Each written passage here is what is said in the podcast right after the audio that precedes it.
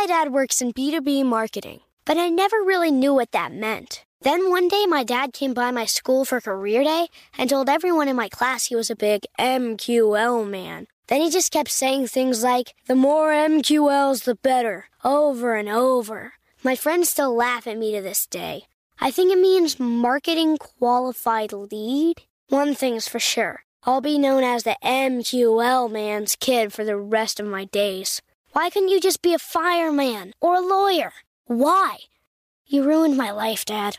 Not everyone gets B2B, but LinkedIn has the people who do. And with ads on LinkedIn, you'll be able to reach people based on job title, industry, likelihood to buy, and more. Start converting your B2B audience into high quality leads today. We'll even give you a $100 credit on your next ad campaign. Go to linkedin.com slash customer to claim your credit. That's linkedin.com slash customer. Terms and conditions apply. LinkedIn, the place to be, to be. Welcome to Before Breakfast, a production of iHeartRadio. Good morning. This is Laura. Welcome to the Before Breakfast podcast. Today's tip is about how to avoid a few email mistakes that can cost you a lot of time in the long run. Email is a relatively recent technology. 40 years ago, it was confined mostly to government and academic settings.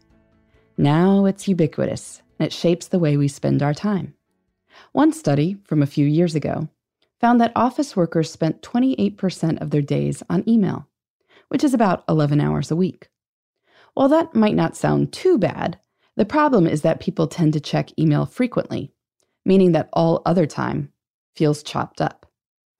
With so much time devoted to email, you'd think people would be better at it, but we still make all kinds of mistakes.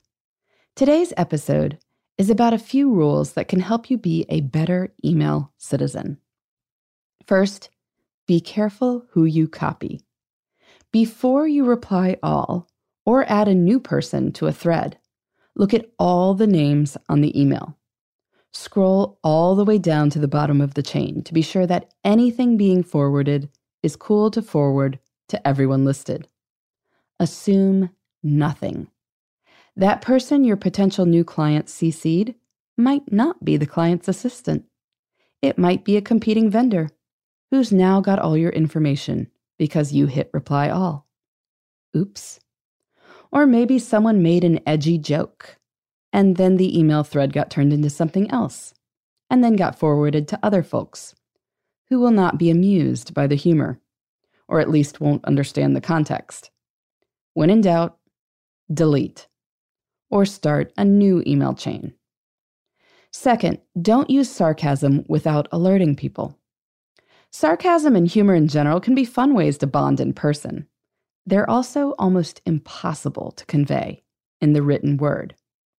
One study found that whether people were emailing friends or strangers, the people receiving the emails were wildly inaccurate in determining what was sarcastic and what was serious.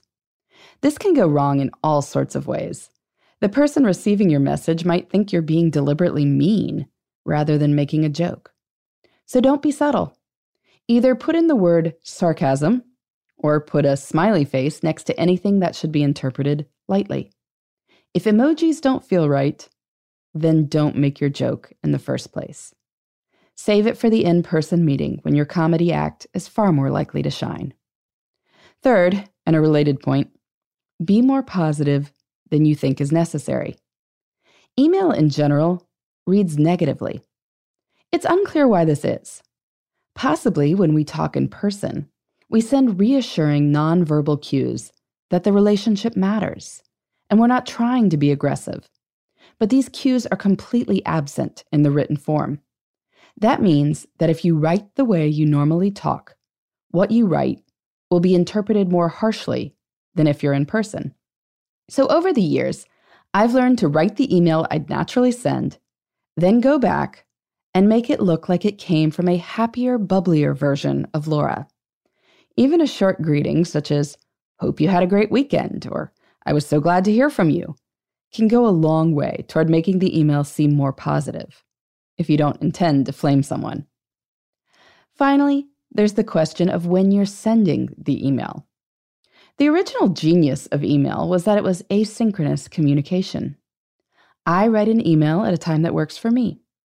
You read and respond at a time that works for you. Alas, we've now devolved into a situation where email is treated with the urgency of a phone call, but people email with a prolificacy they'd never manage on a telephone. In any case, this has some important ramifications. If you're in management, you should understand that anyone who reports to you will feel like she should respond to your emails as soon as possible. That's human nature. But maybe your email wasn't urgent. Maybe you're emailing at 10 p.m. because you like to catch up on work after your kids go to bed. You might want to save the email as a draft and send it out at 8 a.m. You can also tell your employees that you generally don't expect them to respond at odd hours. You'll call if you need them. This respect for boundaries means you'll have employees who are happier and more recharged. So, how will you be more careful with your emails? It's worth the time to think it through. When we talk, the words are generally gone, but an email can last forever. Best to get it right. In the meantime, this is Laura. Thanks for listening, and here's to making the most of our time.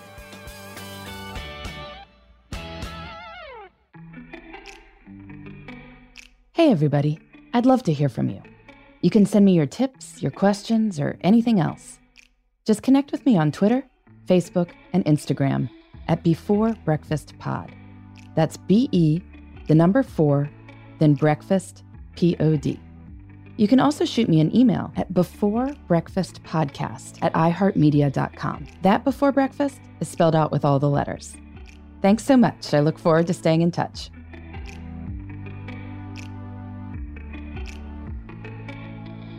Before Breakfast is a production of iHeartRadio. For more podcasts from iHeartRadio, visit the iHeartRadio app, Apple Podcasts, or wherever you listen to your favorite shows.